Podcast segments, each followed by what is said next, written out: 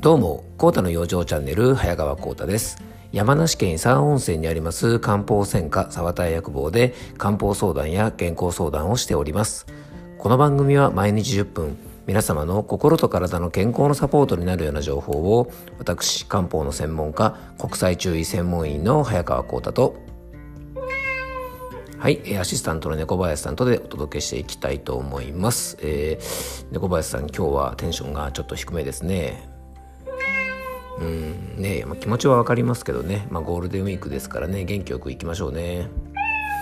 よろしくお願いいたします。猫林さんがね、こんなに元気ないのはもう分かりきってると思うんですが、前回までイメージコンサルタントの近藤夏子さんがですね、ゲストで、来てくれたんですが、また今回からね、僕と二人きりということで、非常に猫林さんテンション低いんですね。はい。どうでもいいんですけどもね。はい。で、今日はですね、ちょっと僕自身も改めてね、前回までオンエアさせてもらった近藤夏子さんとのですね、お話を聞く中で、これはなかなかいいことを言ってるなと、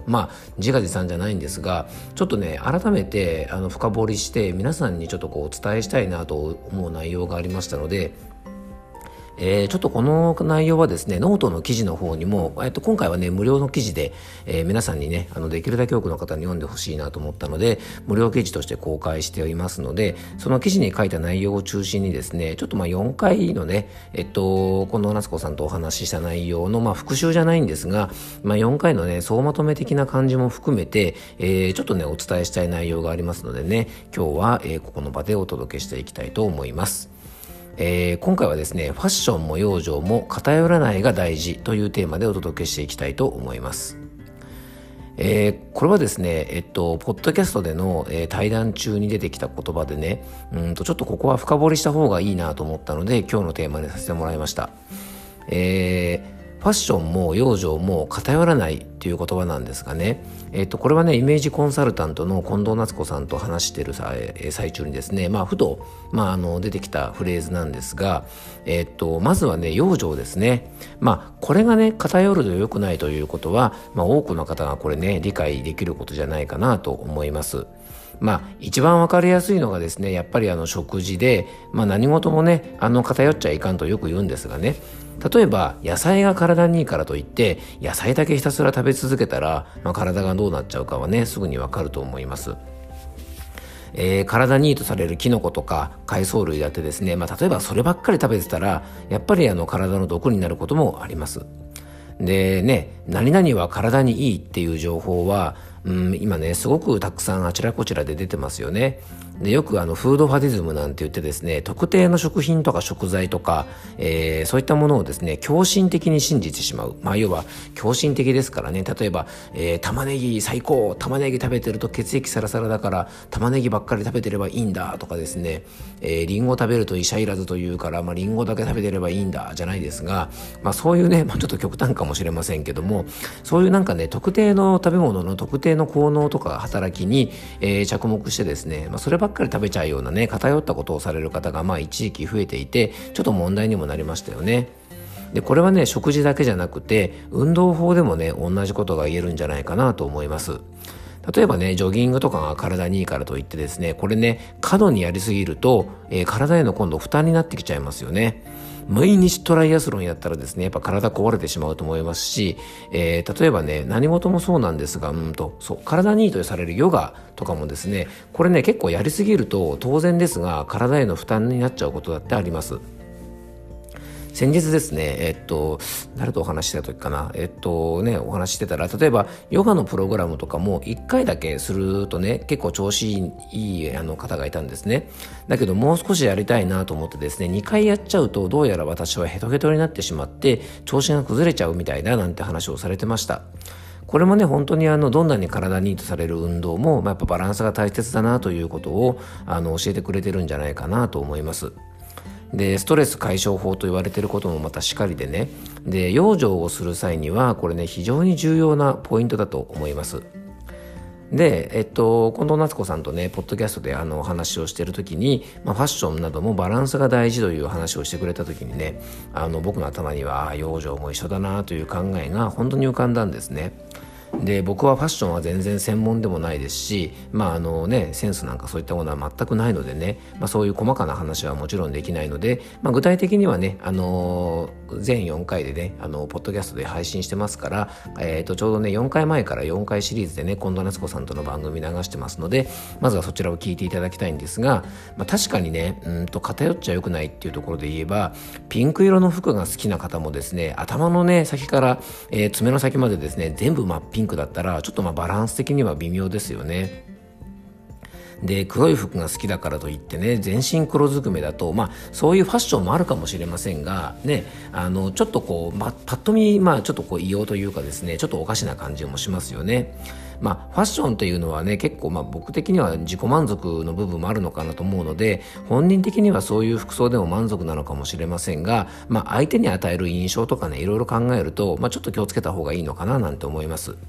だからねピンクの中にワンポイントで白があったりとか、黒の中でワンポイントで赤とかブルーがあったりとか、いろんな色の服とかね小物を使うことで逆にバランスが取れることってね少なくないと思うんですね。でここね食用上でもやっぱりですね、中医学では5つの色が大事っていう風に考えてね、バランスが大事なんです。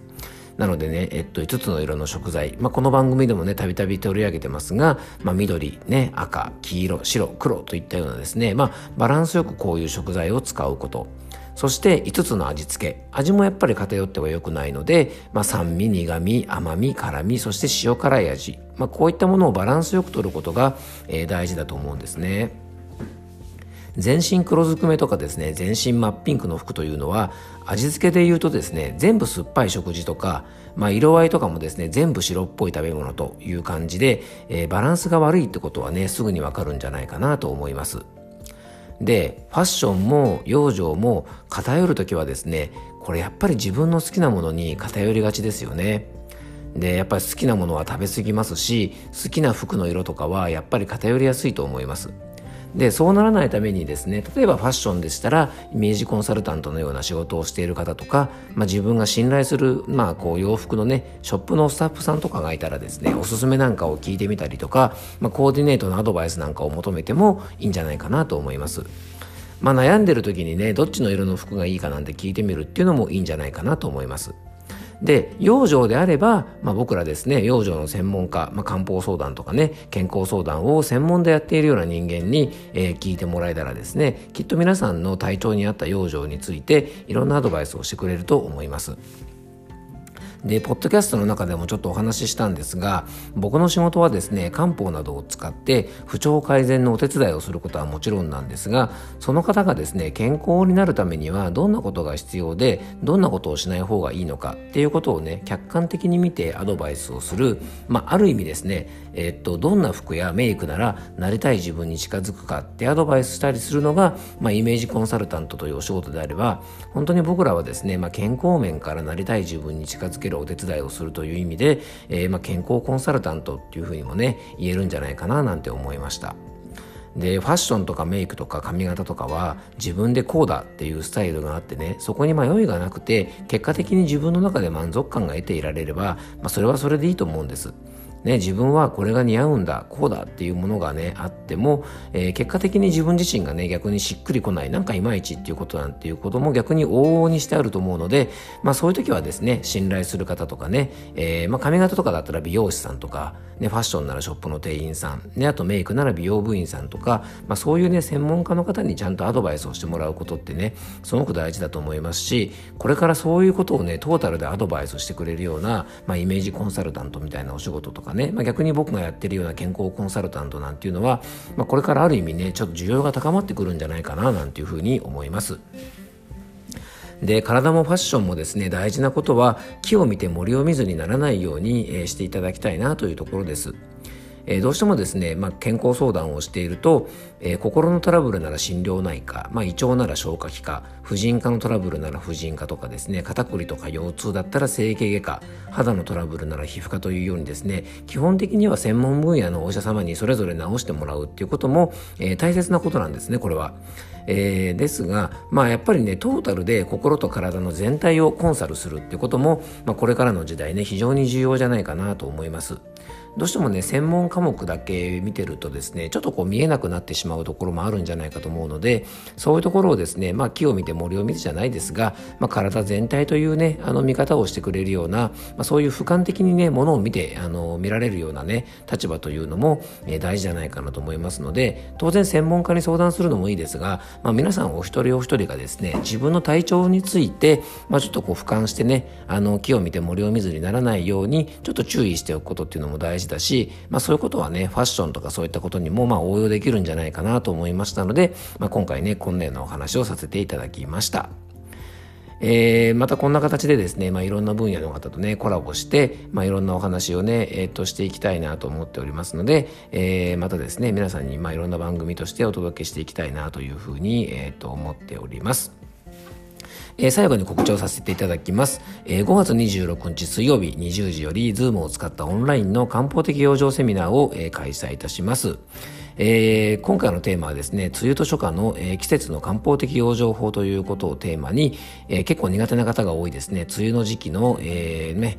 生活をですね、快適に過ごせるような養生法を、皆さんにお伝えしていきたいと思います。心や体の不調でご相談ご希望の方は、僕のお店のホームページからお気軽にお問い合わせください。オンラインでの、相談もしております。ノートのオンラインマガジンほぼ日刊コータの養生通信では、心と体の健康に関するコラムをほぼ日刊で配信しております。一つのコラムは購読料が100円ですが、マガジンを購入いただくと全ての記事が月額500円で、ご覧いただけます。これ加入していただいた時からですね、過去のコラムも全部見れますので、もう入るタイミングはですね、もういつ入っていただいても変わりませんからね、ぜひ、ご加入いただけたらと思います。この番組でお話しきれない内容なんかをね、ノートのコラムでも書いてありますので、ぜひそちらも合わせてご覧ください。ノートのね、リンクとか、あとオンラインセミナーのリンクはですね、番組詳細の方にございますので、よかったらご覧ください。今日も聞いていただきありがとうございます。どうぞ素敵な一日をお過ごしください。漢方専科サーター薬房の早川浩太でした。ではまた明日。